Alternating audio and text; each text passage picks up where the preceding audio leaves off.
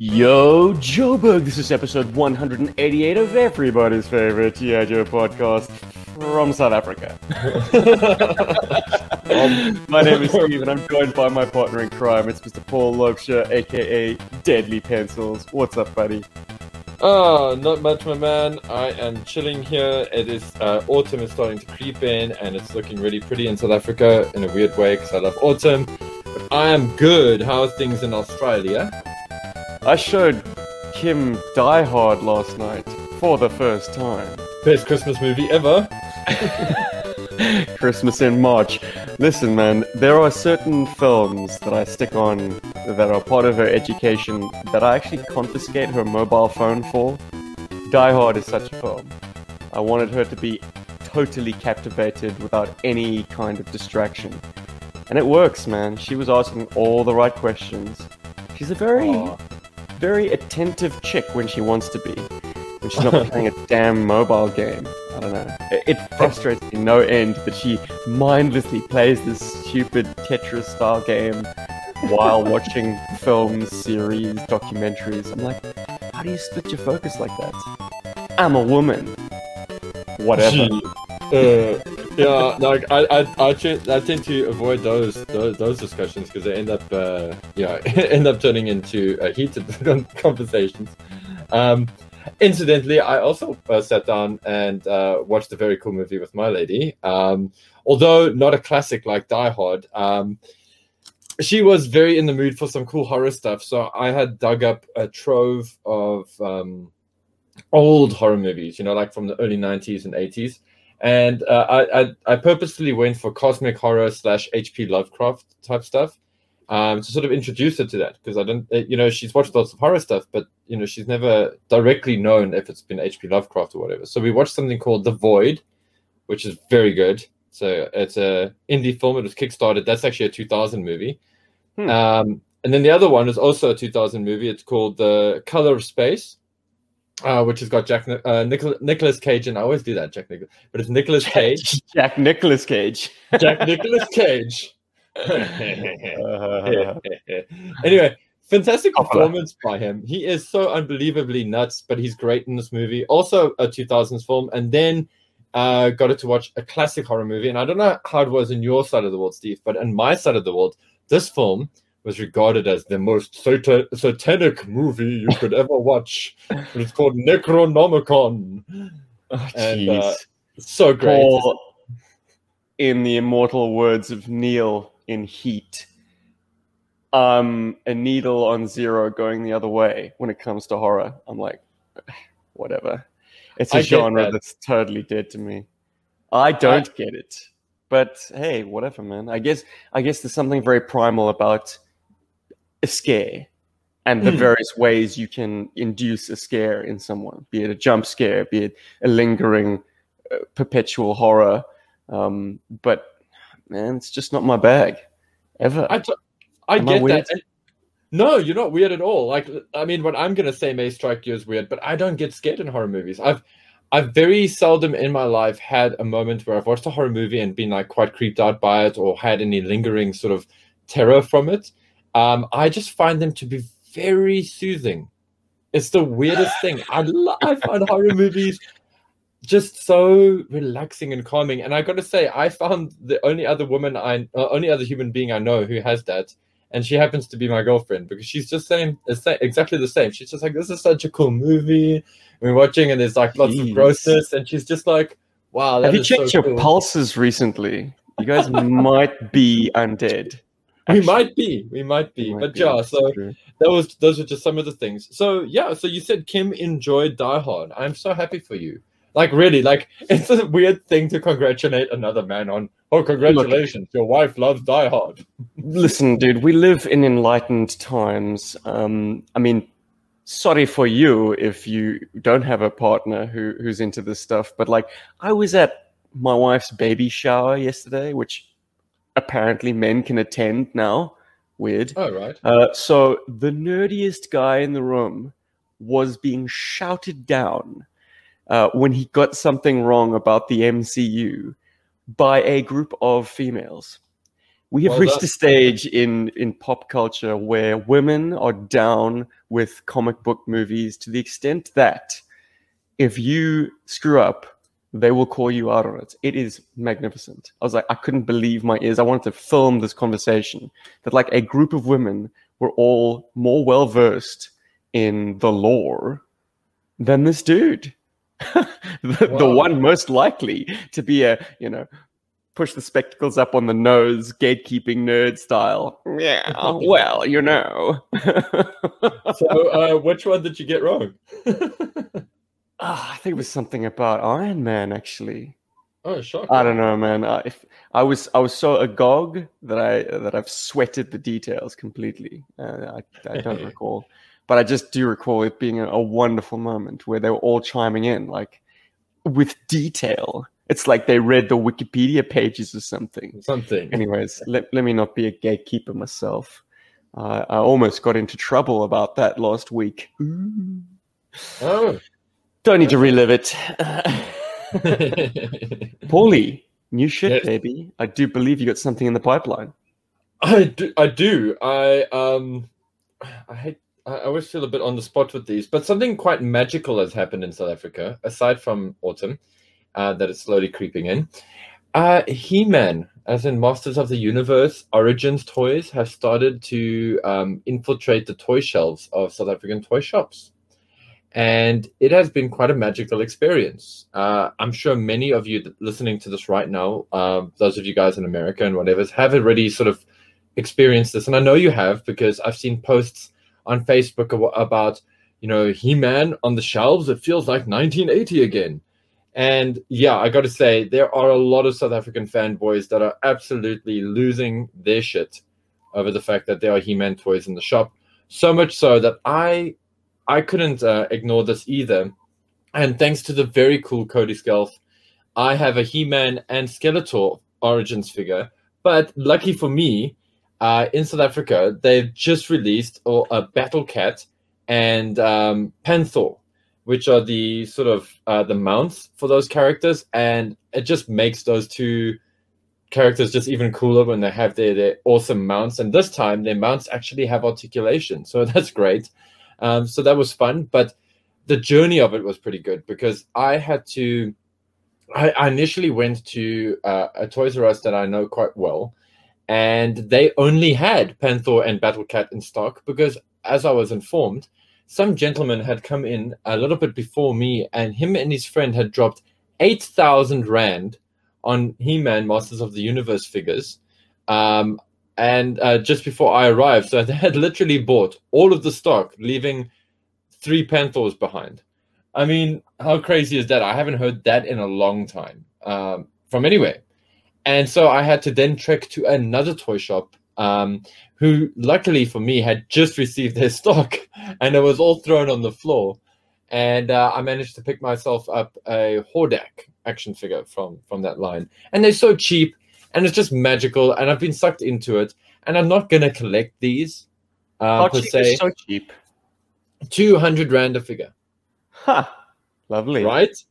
I mean, it's like, Like it'd be Fifteen dollars or less.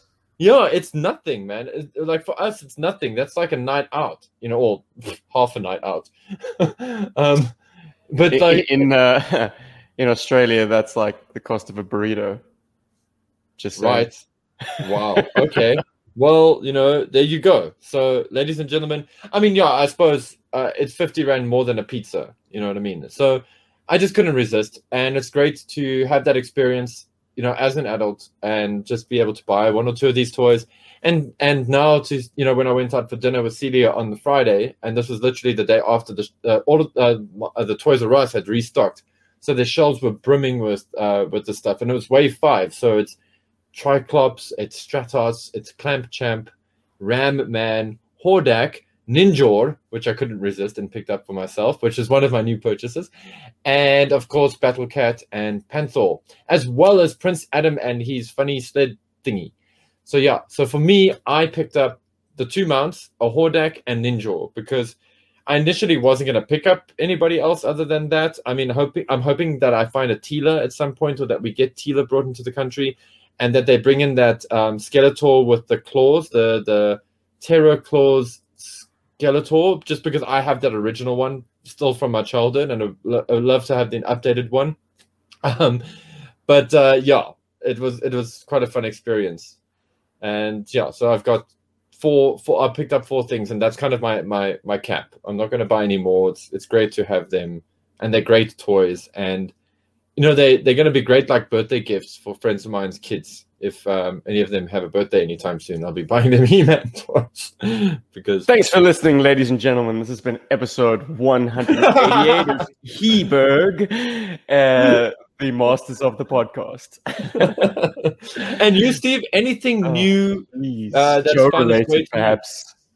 Yeah, sorry, man. I haven't got. I, I don't want to ruin or, or jinx any GI Joe related stuff. I'm still waiting for an email back from a seller Bro, I'm uh, dying for you to jinx some G.I. Joe stuff. You know how I feel about jinx. But yes, I do have some G.I. Joe to talk about because it's part three of my surprise box from Gary. Today, we focus on Edward J. Skylar. Huh? If you're scratching your heads, that is the file name of Starduster. What? Dude, do yes. you have any awareness of this figure whatsoever? Uh, yes, I do. I do okay. know that he exists. Explain. You know he uh, exists, uh, but I mean, what? What about him? Like this was something that absolutely was never a feature for the South African market. Oh yeah, um, no. The I, I I became aware of him when I, I if I recall correctly, they did a modern era version of him as a collectors club thingy at some point, if, if memory serves. Right. Yeah. And then um, when I was compiling my checklist uh, for my vintage figures that I needed, I I saw him obviously, and I was like, okay, cool. I mean, I obviously I'd seen him in Mark Bellomo's guide, but I mean, it's like okay. Um, but he, he turns out uh, it turns out he's kind of uh, I don't know a bit of a chase figure. He's like quite difficult to get your hands on. Um, that's about all I know about him. Yeah. Oh my goodness, a complete Starduster. I finally caved and checked what it was going for on eBay, and it's you know it's not a gold head uh, steel brigade, but it's pretty damn up there, and I'll tell you hmm. why. Mm. Um, I mean, I don't have actual on the ground knowledge of this feature, but uh, I've never had any reason to mistrust anything that HCC's had to say in a review. Apparently, the helmet very easily splits. So huh. his helmets are becoming exceedingly rare. And the figure itself, I mean, it was a mail away that you would get by sending in coupons from the Action Stars cereal. What? Oh, crazy. Yeah. I know. And what an incredible premium to receive. Like, I would exclusively buy whatever cereal would get me a free G.I. Joe figure. Are you kidding me? That has got to be no. the coolest, like, cereal offered of all time. Sure. Yeah, fuck the decoder ring. and not only that, but I mean, like G.I. Joe Action Stars cereal, for however briefly it ran, would have been the kind of thing that I would have loved to like wake up to and rush down to the breakfast table to have that box stare me in the face. I mean, I would pe- pour naturally for hours over any cereal box that was presented to me because, you know, bleary eyed in the mornings, that's all you're pretty much focused on. Mm. And the one to have it advertising GI Joe stuff. Not only that, but there were fun little features like um, a foldable computer console. You'll get a kick out of that. Like they had various like like dio pieces that you could cut from the box, I would fold the mind. tabs, put a little glue on them, and have some like furniture pieces and, and equipment for your toys. No, that is accurately cool. scaled. Yeah, and kind of like printed in a cartoony style, I guess but it's no worse than the kind of sticker sheet that you would have gotten with the 1983 HQ. So it was perfect, man. Or the the, the Sears missile command for for Cobra. Huh. Yeah, lovely, lovely, lovely stuff. But Starduster himself, hmm. I mean, he's he's a circus acrobat apparently who Duke oh, recruited right. and gave him a jetpack and made him an artillery spotter. He's also a pretty decent shoe in for a helicopter gunship um, machine gunner, door gunner. Uh, I mean, every Tomahawk has two guns poking out of the side of it. You're, you're going to run out of crazy legs and Airbornes eventually. So he's certainly a great, uh, great guy to fill out a slot. That's cool. And does, doesn't he have something to do with the jump as well? Or am I just Yes. Yeah, Yeah. he was packed packed with a jump, and Gary very thoughtfully included a jump with him, uh, even a jump with its uh, laser sight intact. I was like, Oh, oh whoa. man, that's like hen's teeth, and and risking shipping that as well. Like it, it's it's so thin, so so so thin. Anyways, uh, he has his jump, and this prompts me to ask you an interesting question that was actually posed by our buddies at Anything Joe's, the podcast. Oh, cool! This is a question that arose from their last show. Uh, what is your stance on repro parts, Paul? We're doing a Steve asks and Paul answers section immediately because Goody. that helmet, buddy, that helmet is is not easy to come by, and it kind of makes the piece, doesn't it? I think it totally does. It gives him a lot of character because th- he doesn't have an original face sculpt, does he? He- He's using somebody else's face sculpt or head sculpt, isn't he? I mean, I'm Yeah, not even looking at the internet. Hmm, he's Yeah. got the hawk, uh, But with short black hair. fused ace, yes, with black hair. Yeah. The helmet is the same color, or should be the same color, powder blue, as the rest of him, and it has a black star, or black outline, and a clear star, kind of tampered to the front, and has a black visor, which, according to the cereal box art, uh, should be kind of smoky, smoky, opaque, but Mhm. uh, they just went with black plastic, which is kind of a cool look. I'm not gonna lie. I like Okay. it on Thunder, and I like it on Starduster. It really I like does that- balance the I figure like- nicely. I like that helmet though. I think that's a very cool helmet. It's so hokey. It just works for me. Like it. it But getting back to the question, Paul, it- yeah, yeah. Not to avoid the question. Um, repro parts, man. What I you am. Have, you got any in your collection? I, I, I do have one repro part in my collection. Jim Godfrey gifted me a Moray, um, the light, uh, the the lens for the for the searchlight. That is a repro part. Um, I don't know how it was done because it's- it looks beautiful. It, it doesn't look like a repro part. Um, how do I feel about repro figures or repro parts or whatever? I'm actually totally down with it. I'm I'm so down with it, in fact, that I just I I I, would like to in future, at least this year, start releasing some of my own. Um, and they wouldn't be repros; they'd just be my own original creations. But I'm so down with that, especially because it's one thing to and and this is something I'd like to get into in this show as well about collecting and collecting goals.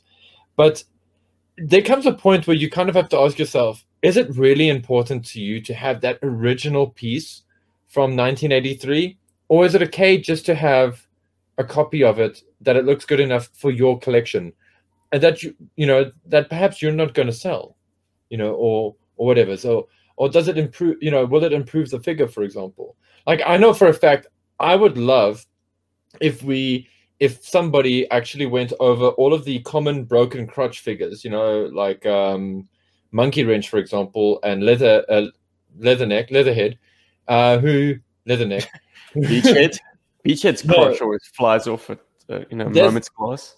Exactly. I'd love it if somebody went and actually did repros of those crotches, of those waist pieces, uh, or hip pieces, because with with a bit of an improvement there to prevent that from happening, I'd be totally down for that because that is it, it. I'm worried that like in the hunt for us to try and find all of these parts, eventually at some point, you know, that well is going to dry up, and we are going to be left with broken crotched figures and things like that and it's just going to make unbroken stuff or yeah it's going to make unbroken stuff just more and more expensive which is really cool if you're like die hard and that's what you've dedicated all of your earnings and and stuff for but for, for those of us uh, for some of us schlubs who are quite happy to have repro pieces i am down with that man i'm totally down with it i just think it, it does Well, get will, yeah will will the plastic not outlast the size of Joe collectors who who pine for this stuff? What I mean by that is you're worried that the supply will dwindle and run out. Yeah I'm going to throw in an X factor and say that Joe collectors are obviously aging out.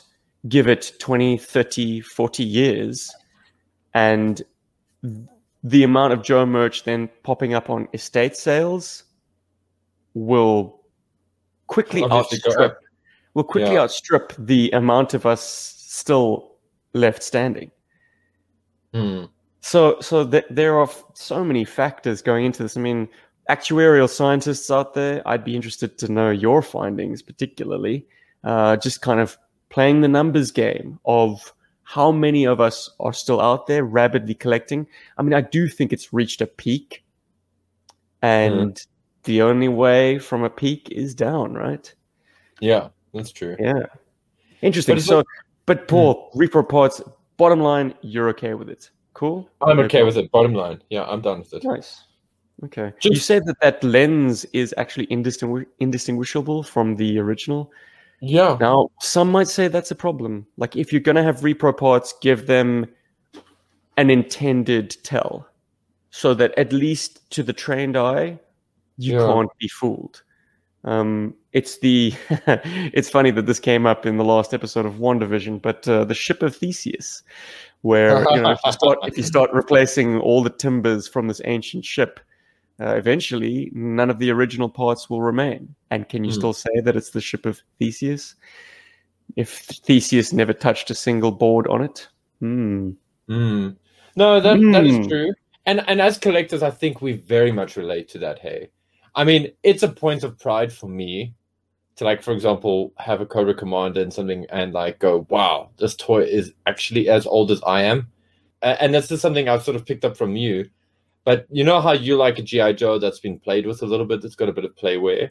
I I definitely enjoy that um, to a large degree because then that way I sort of know that I'm getting an original Joe or original stuff because it has got that weathering to it. It's like a patina. Mhm. As, um, I can't help but, but but but think that there's there's a slightly different feel.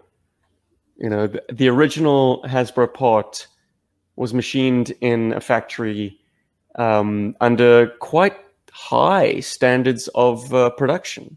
I mean, I feel like original Joes had far fewer mishaps uh, and, and and common factory errors that we see, and, and the production run was that much larger.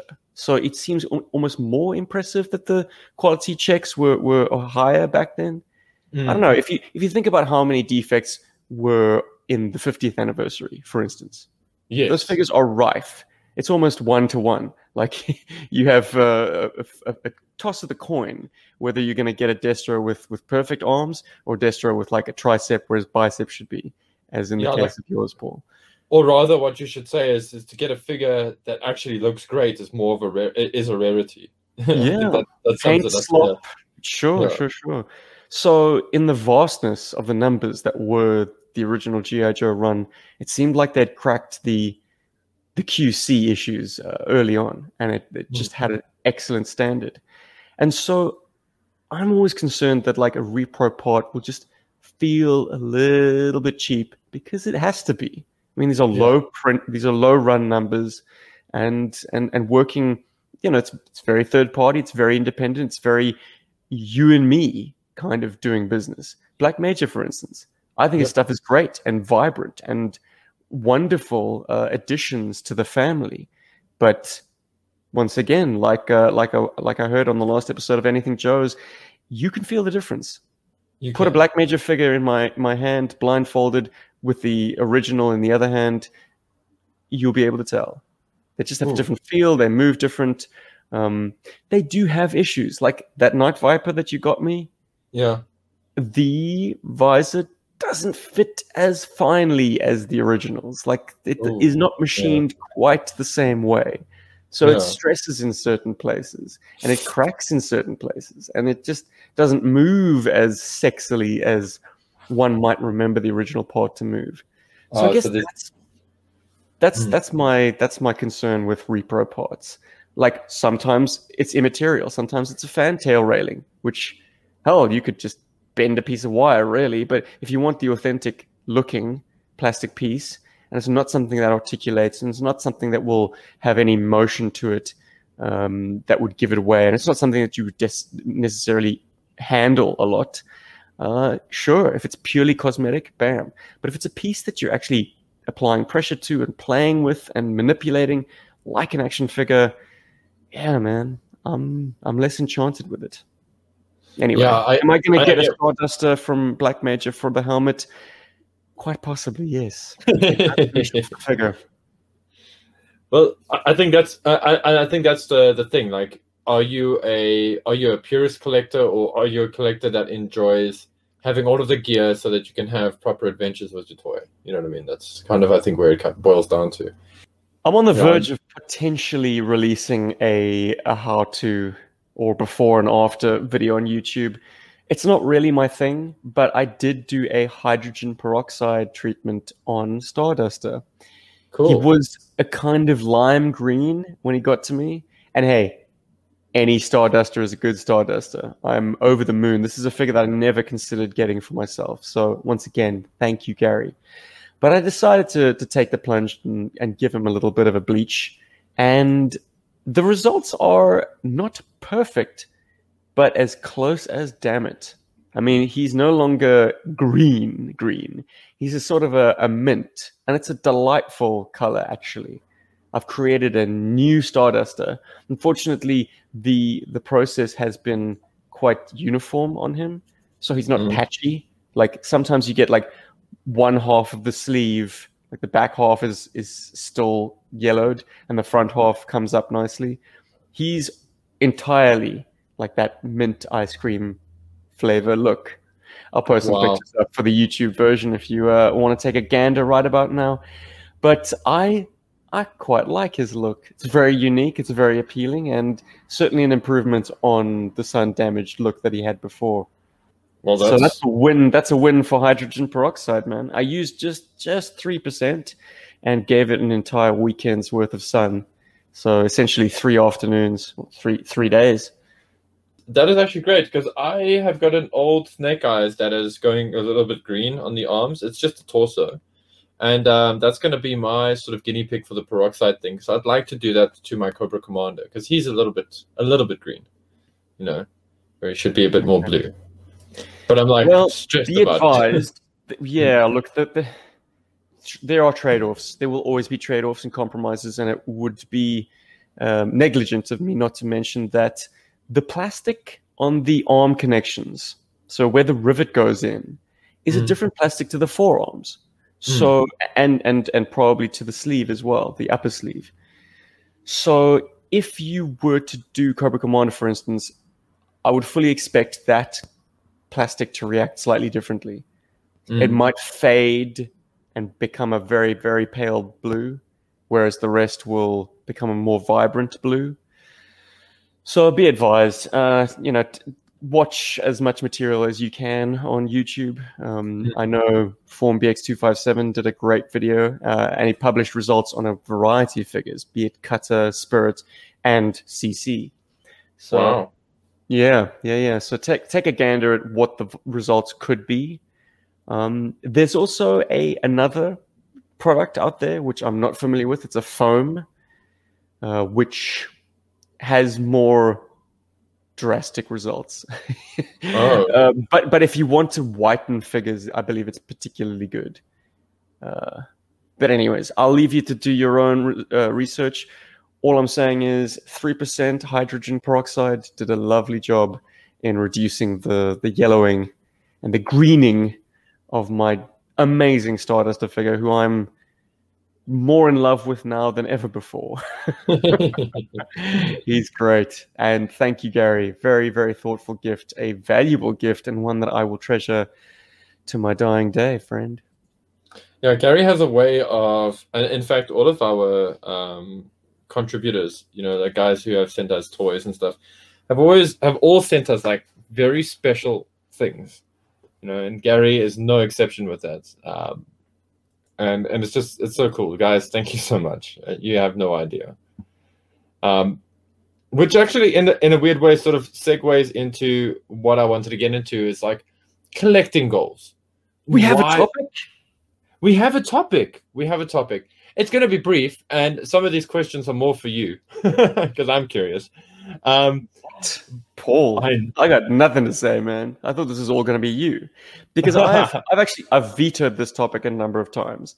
yes, if I was to I go know. back over, yeah, if I was to go back over our our uh, off-air chats, you have wanted to posit this question, and I've been like, no, Paul. Why, No. why would anyone want to hear us yammer on about what we need, what we want, what our goals are with our collections? Because everyone's got a different approach. It's not a one. And therein size lies the beauty. Yeah, yeah. And So, therein lies the if beauty you, dear listener, want to hear what Stephen Paul's collecting goals are, listen further. If not, well, I won't. Uh, I won't. I won't be angry if you uh, point your feet towards the door. But, but You no, know, I mean, by all means, you can't set them up like that. That's not cool. No, look, may, maybe in answering these questions for ourselves, it will give you pause for thought over how you regard your collecting. I don't know, Paul. You're supposed to introduce this topic. What am I doing talking still? Yeah, exactly. okay, so I set off a few years ago.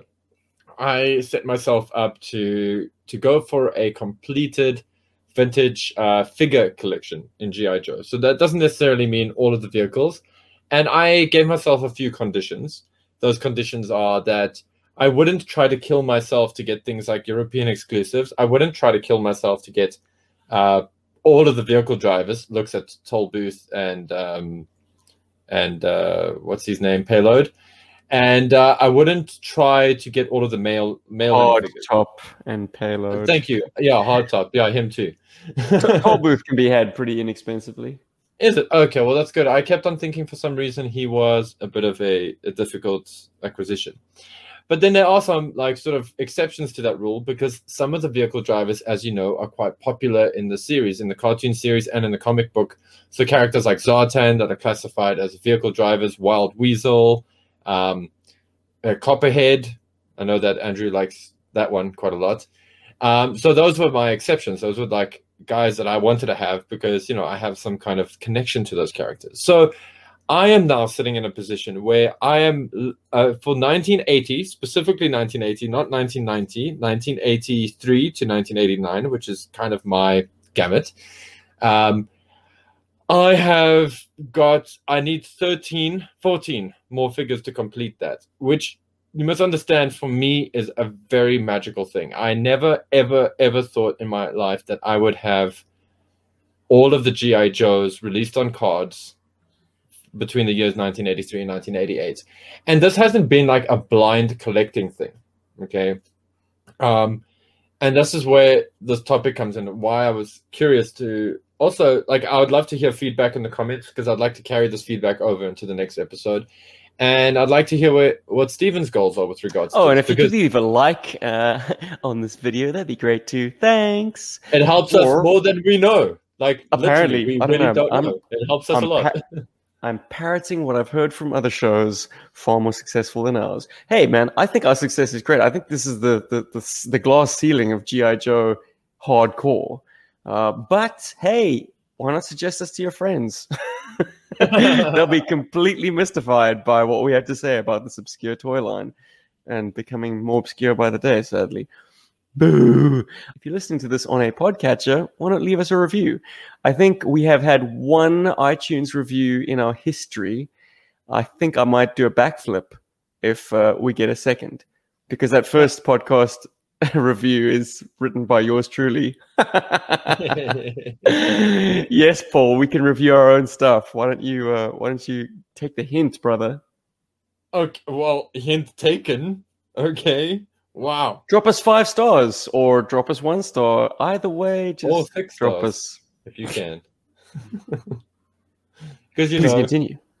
Anyway, so yeah, I'm sitting here and I'm like, I got 13 figures to go on this line, and I'm super super excited. Whoa, and did you get one in the interim? I thought sorry, 14. 14. It's Yeah. 14 figures. And ladies and gentlemen, he's buying figures while we're podcasting. And technically, I mean, to be fair, actually, it is 13 because Jim sent me, I mean, Bart sent me a message the other day just to say he's confirmed one of them for me, which is great news, actually. so it is actually 13.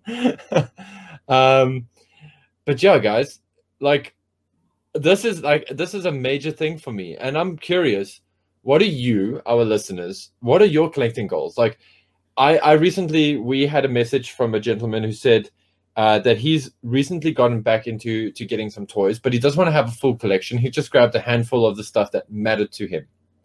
Right. So he was like, oh, he grabbed himself a Snake Eyes, and that's kind of you know, and uh, I think it was like five figures or so, and he's really happy with it. That's what he wants. That's what matters to him, and that's totally cool. I I, I think I don't think you have to have an, a, a whole GI Joe collection, you know, to be a GI Joe collector or anything like that. So I'm going to point this at Steve, who has curiously muted his mic. Uh, hey man, Steve, I don't live alone. I know, I know. Clean audio must be maintained, kind of. Yeah. So what are you like? What uh, uh, do you actually have a collecting goal with your GI Joes, or you are, are you sort of very happy with where you're at with your Joes, or are you discovering new figures that get you excited? How how's it working for you at the moment? Well, the last time we tabled this discussion, I think I settled on my collecting goal for my collection is to have a property large enough to display it. Mm. Uh, because I'm very happy with what I've got. I've got mm. more than I ever bargained for mm. uh, out of out of my Joe collecting, more than the child Steve could have ever imagined playing with.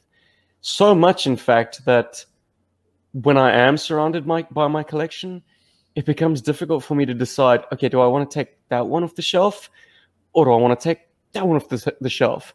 Do I want to play in the early 80s, the mid 80s, the late 80s, the 90s, or beyond?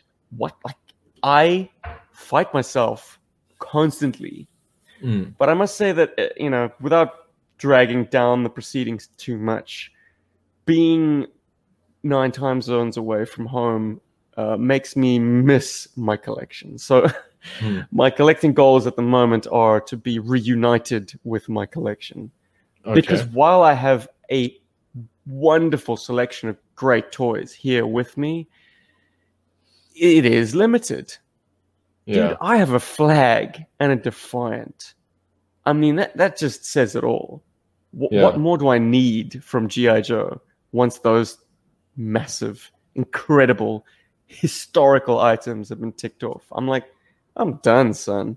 I'm it's it's time to just sit back and enjoy the accumulation of a lifetime's collecting because and, it, you know, like some people took a little time off and they made up for it in their adult life. Oh boy, I mean, if I look at how quickly you have bought your your vintage O-ring collection, I, am staggered because literally I, I've been collecting this since the age of four to get a collection that is now, in terms of figures, smaller than yours.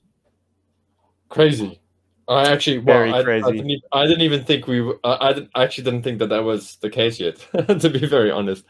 And yeah, man, and, I'm definitely not 14 figures away from complete 82 to oh, sorry, 83. I'm guessing. Yeah, 83 to 89. 83 to 89 collection. Yeah, bravo. hey, and, that uh, deserves a round of applause, man. That's that's some persistence right there. Take a thanks, dude.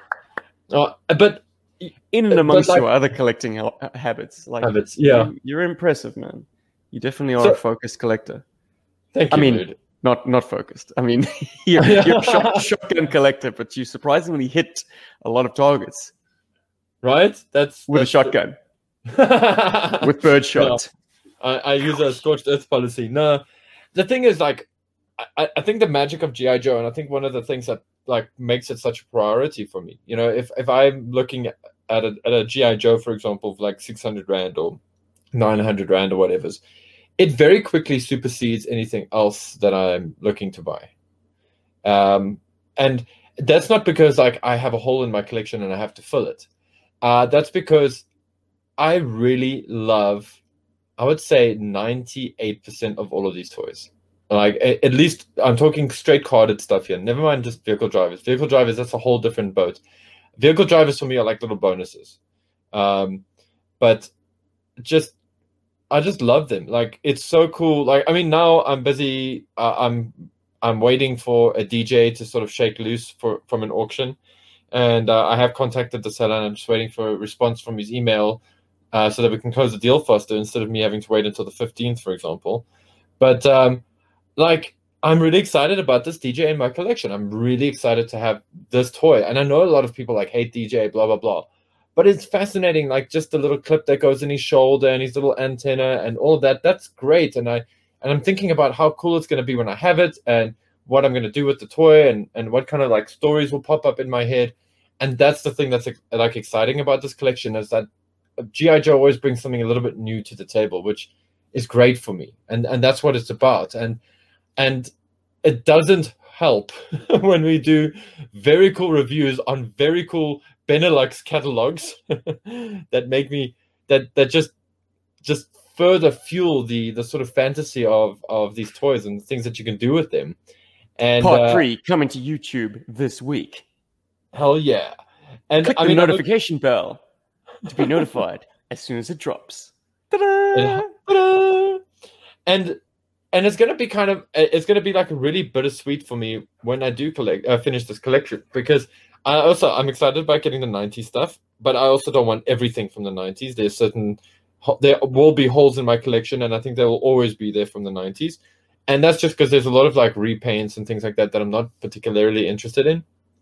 Um, but yeah, man, uh, this is exciting for me. This is really really cool, and I was just I like I am. I'm always curious, and that's why I want to hear what you guys say in the comments because I want to celebrate that with you. You know, like it's great to be able to finish collections and things like that, especially if you don't intend on res- uh, on reselling it one day. Especially if it's just this is these are your toys, and and coming back to the He-Man thing, I can just imagine.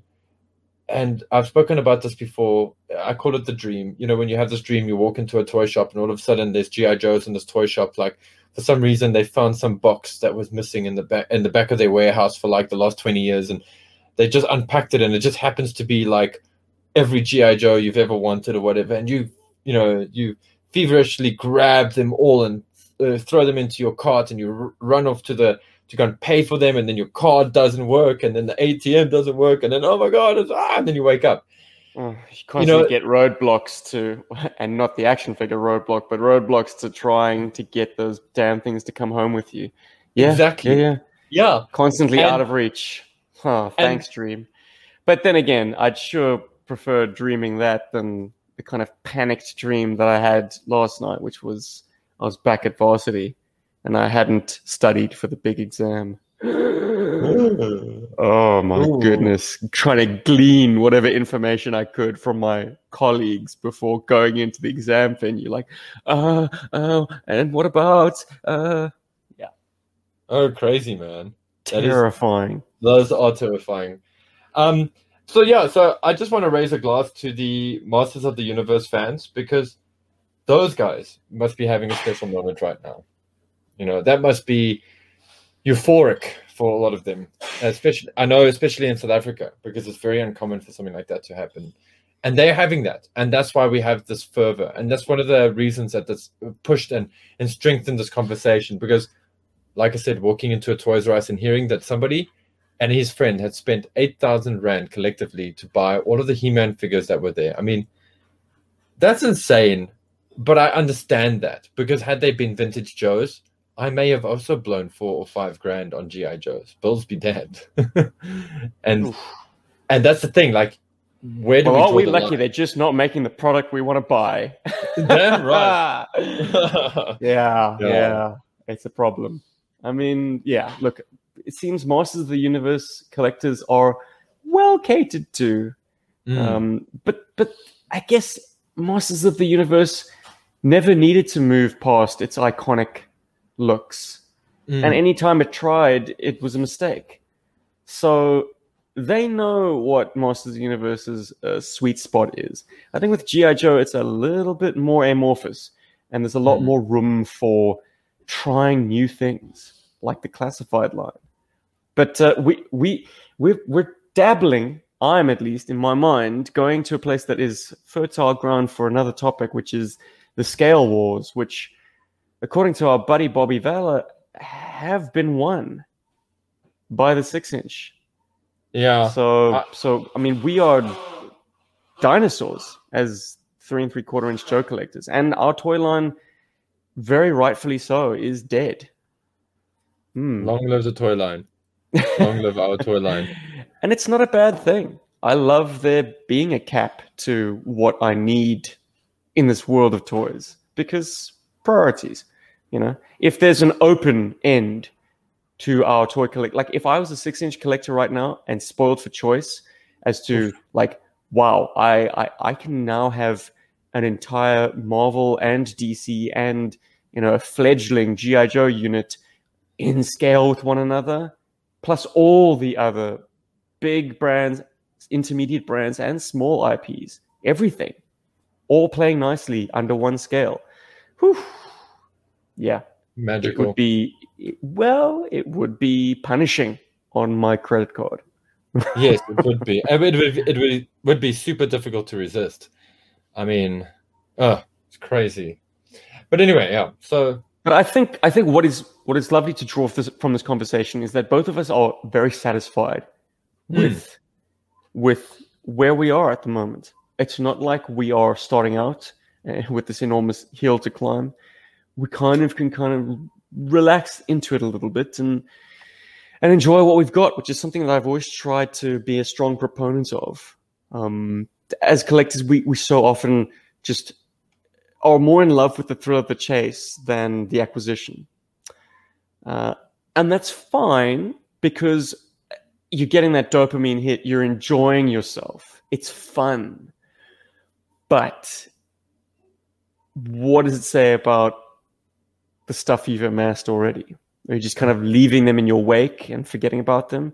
Or is there an opportunity to take them down and enjoy them? This is why outlets like toy photography are so important. And for G.I. Joburg and, and our followers, the toy play motion uh, work that has been, uh, you know, there's been a smattering out here and there and everywhere, which is wonderful, coming from all quarters. Um, it's great that people are getting out there and having fun with their toys, playing with them, leaving these little messages in a bottle for future generations to unearth. It's like, yeah, that's how we used to do it, guys. Before all our entertainment was interactive and came from a tablet. uh huh. Mm-hmm. Yeah, that, and and limits limits are a thing, and yeah, just appreciation is another thing. I mean, I I like that I can take my entire GI Joe collection as it stands. I can pretty much throw all my toys, all my my figures into like basically two shoe boxes, and I've got all my little weapon boxes, all my accessory boxes, and that's it. So Damn, son, like- you got big feet. Two shoe boxes for all your Joes? Yeah, man. I yes, those poor dudes are like stuffed in there. I'm, and I'm talking vintage specifically, you know, with a smattering here and there of one or two of my favorite modern era. Tiger Force Outback, baby. Damn Tiger right, Force baby. Outback. That that that he, he comes with me.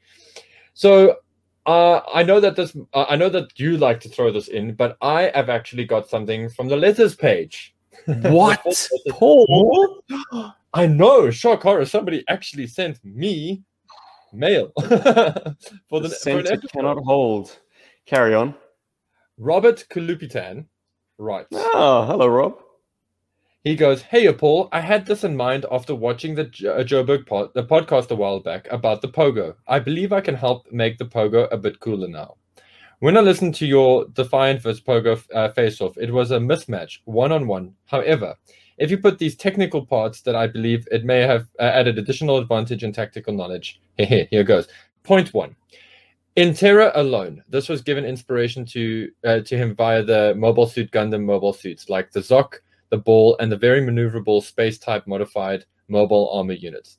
Technically, imagine anime high maneuverable mechs. Uh, if uh, Hammer was a mecha fan, he definitely could have made the Pogo so awesome, but it could have made it more sci fi, which is understandable as he's uh, more into realism.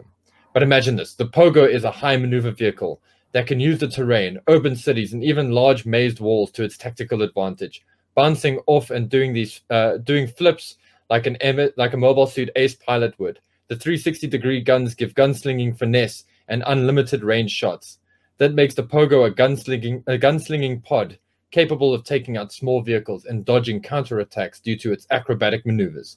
Like a mecha, the maneuvers of, uh, of are filled with finesse. Same goes in space too. The two missiles, high maneuverable as well. Just imagine flashy maneuvers with awesome, cool flip maneuvers while shooting. I love you, Robert.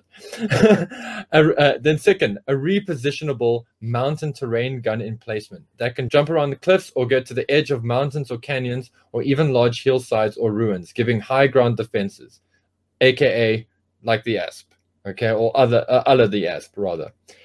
back in space, a swarm of these guys are quite capable of defeating the Defiant, even with only two missile, missiles each. Given if the ordnance are high maneuver smart missiles, giving the Pogo a, a feel like a TIE fighter or a Valkyrie from Macross. So, yeah, that's cool. Like Detailed I response, man. Oh, I, I wish there was like an Elseworlds retelling of G.I. Joe that was totally anime. You know, like we've got a Japanese animated X Men cartoon. I think it only had one season, but it's just so different. Mm. So different. And yeah, resetting G.I. Joe in that anime vibe with that Macross style combat, you know, with just like cloud clouds of missiles launching off every Sky Striker. Yeah, yeah, Yeah. exciting, man. It's So that's- have fun with things like the flag and the Defiant. very, very cool. And um, yeah, and any letters that you have seen or anything that you or postbox the GI Joe book or postbox the book. Always, brother, always. Rob, with his use of the word flip, kind of reminds me that, like, flip in South African lingo is a placeholder for the F bomb. It can Flip, be. Yeah. man. I crashed Flip, car. Yes, I flipped him off. Yeah. Okay, that's a, a slightly different context, but yeah, no, like you, you would just say flip where you, you would normally say an expletive. Yeah. But- yeah. Just a random grab bag of messages uh, on our on our mobile command center review, which was shot years ago, but is our most watched video on YouTube. Don Squires says, "I chose the Rolling Thunder over this. I stand by my choice even to this day." Mm, Hmm. What would you say to that, Paul? Rolling Thunder or MCC? Um, I'm still 100% MCC if I have to, if I could only choose one. Yeah, gun to the head. I, love- mean, they're Yeah. not they're not actually uh, mutually exclusive. The Yeah. one is a nerve center, the other is a weapon, pure Yeah. and simple. But uh, yeah, if if you were faced with two big boxes and had to choose one, ah, I don't know. Depends if you're an action kid or you're a planning kid. Do you Yeah. want the briefing or do you want the all-out mayhem? Or you can have both in the form of the ROCC, the Rolling Operations Command Center. the rock the rock don't have that many guns man the rock is surprisingly subtle i mean it it it looks like a military vehicle sure but it it just as easily kind of fits the format of a big rig like truck Yeah. and uh, if you read the box blurb it's equipped with holography so it can actually as gi joe's mobile command center on the run as it were from cobra it can change its appearance to look like a truck i'm sure they used that on the sigma 6 cartoon Mm. i can't remember though Oh, I can't remember because I never watched it. I mean, I watched three episodes of it. So, yeah. all right so paul would go mcc i would go mcc as well because i just i just love having a briefing room Pu- pure and simple just a But nice staging area where you ha- have the guys talking about what they're going to do i found the rolling thunder to be quite limited in terms of its use is it frontline well it's got all those guns but pff, do you really want to risk it hmm. Hmm. Red Ruin, or sorry, Rend Ruin, uh, offers that if we'd li- ever like any sequences shot in Japan, that he would, he, she, this person, Rend Ruin, would uh, would gladly volunteer their services. That's amazing. Thank you. That would be fantastic, actually. Yeah. Oh man, watching that Age of Samurai documentary on Netflix and the incredible reenactments and all the beautiful B-roll uh, scenery shots of like mists rolling into Japanese forests surrounded by mountains. Beautiful scenery. So sexy. So that that is a very tantalizing offer indeed, Rend Ruin. And just uh, to cap off some of the, the feedback from last week's topic on Budo, whoa, Oh. Attila Pota commented that I think you guys fall into the trap of worshipping the Western idea of the samurai. In truth, they were thugs who seized power for, for far too long in Japan's history. Good riddance, they are gone. Paul, buddy, would you like to respond Yeah. to uh, your samurai worship, brother? I yeah, I think I I you know what guilty as charged. I am very much in love with that um, side of the, you know, the, the sort of Bushido side of the samurai. I'm very in love with that. And it, You got and him, it- Attila. You got him. and it does. Thanks for the comment, I by the way. yeah, but at the same time, I, I didn't want to sit and go into like all of that stuff. I mean, I am very aware that you know they they were quite, uh, for lack of better words, quite totalitarian, uh, and uh, they did have an iron grip. And I mean, listen, martial arts as we know them today, a lot of martial arts were designed to protect yourself from the ruling shogunate. I mean, uh, a lot of karate's uh, origins are actually, well, do stem from protecting yourself from feudal warlords who wished to take over or take your land by force. And this was not just your land, it was your homestead. And it wasn't just yours, it was yours and a whole bunch of people that were working this land together. And they would come in and roll and and be bullies and, and whatever. So it did give people a chance to protect themselves. And a very good example of this is a movie called Seven Samurai, which uh, I don't want to spoil too much for you, but it does sort of talk about how a village recruits seven samurai to protect them from a bunch of bandits and things, only for us to find out that those bandits are actually serving samurai, samurai lords.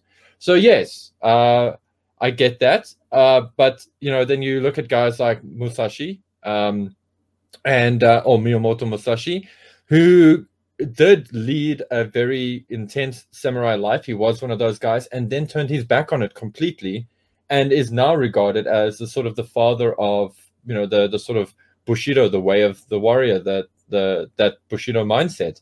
And so, yes, I agree with uh, with our our commenter, um, and Hmm. that maybe I am a little bit in love with the sort of romantic side of the samurai, but I'm definitely not blind to to the horrors and stuff that they did unleash. Yeah, look, at the end of the day, they were the military arm of some very oppressive regimes in Japan's civil war. And and history always has two two sides. Well, far too often it's the victors who write the history books, but yeah, if you've fallen on the wrong side of history, certainly the guys uh, putting you to the edge of the sword would be hated. Um, and yeah, I'm sure there was a lot of thuggery and and bad bad juju as well. I mean, by being classed as a samurai, you weren't necessarily a philosophical warrior poet with uh, good ethics running around in the back there. Sometimes you were No. just pure and simple a violent thug who wanted to live and die by the sword. Exactly. And um, a lot of the time, samurai, for all of those great honorable intentions, did do a lot of very heinous things, um, and break. And they did break their own rules, and they did find a lot of ways to break those rules. You know, in uh, to just cut up whoever they wanted to, for example. So, yeah, I'm I'm not saying that they're, that they're perfect. I mean, you know, there's a there's a reason they were disarmed at some point. Um, yeah, it's crazy actually. And on the way out, SEO Toy Review once again delivered a 1989 top 10 figure list. This one is perhaps the most surprising of all for me, in that it includes three subgroup figures. But uh, just to cut to the chase, Paul, who do you think was number one? Number one, uh, rephrase that Hmm. question for me. I'm a little bit. I'm. I'm uh, He's busy looking up the answers, no doubt. no, no, Who- no. who do you imagine was voted by the GI Joe ARA 1982 to 1994 Facebook group to be the most popular or best figure of the year 1989? Uh, uh, I'm looking at 1989 now. It actually just happens to be on my screen. We all know it should be Snake Eyes, but I wouldn't be surprised if it's like the Alley Viper. Hmm, hmm, hmm. Your instincts serve you well. Alley Viper, indeed. It's a hot toy. I know, in spite of being literally a hot color. Oh well, no. I, I, just thought about that. It's not literally hot. It's not hot to the touch, but it's uh, it would be classed as a hot color. Listen, if that toy was released today, it would be called like Predator Vision variant or something. Yeah, totally. NECA would do it as like a video game uh, special coloring or something. or something. Yeah, Or something. Um, cool. Yeah, Hey, Snake Eyes was some way down the list. In fact, I think Night Force Shockwave even supplanted uh, Snake Eyes version 3. So there you go, man. how do you feel about Nightwave, uh, Night Force Shockwave? By the way, like I, loved, I know you. I loved him until I didn't. Until I realized, but Shockwave is supposed to be blue. Yeah. You know, like like recoloring him like that just makes him so dull, so ununique. He's just poor man's. Or I was about to say poor man's discount beachhead, but uh, really sure- not. yeah, Night Force Shockwaves uh, out- outnumber or outvalue uh, Beachhead. Broken crotch notwithstanding. I mean, Beachhead's crotch, as we've said before on this very same episode, is uh, the kind of thing that Real just flies off at a moment's notice. yeah, exactly. crotch firing action. Oh, gosh. Him and, And- Duke. Him and Duke. Dicks everywhere. oh, dude, that is not, that is my like biggest fear with my toys. But I try not to have that fear in my mind when I play with my toys. But I'm always very cautious with their if you've got stre- if you've got stress marks appearing on the crotch, it's not necessarily a bar to you playing with it. I would just advise, and this is something I've done with a vintage Scarlet, and we all know how thin her crotch is. I've shored it up with a little bit of super glue and a little thin layer of filler. So if you're handy with those those two items, I'm saying by filler I just mean a very fine powder. I used Yeah. uh, tapioca starch because that's what I had lying around. Little bit of super glue, very fine layer, little bit of tapioca starch over that, and a little bit of super glue on top. Boom. Cool. It creates, and it's on the inside of the crotch, so you're not seeing it and it Mm. just adds a layer of of buffer of additional strength. I don't know And what the long term effects of this is. I'm kind of going off what I learned from Toy Poloi, but so Well- far so good. I can handle my Scarlet with a clear conscience. Uh, I'm not worried. Do you know? Do you know that I recently saw that tip for uh, plastic reparation for car parts? right?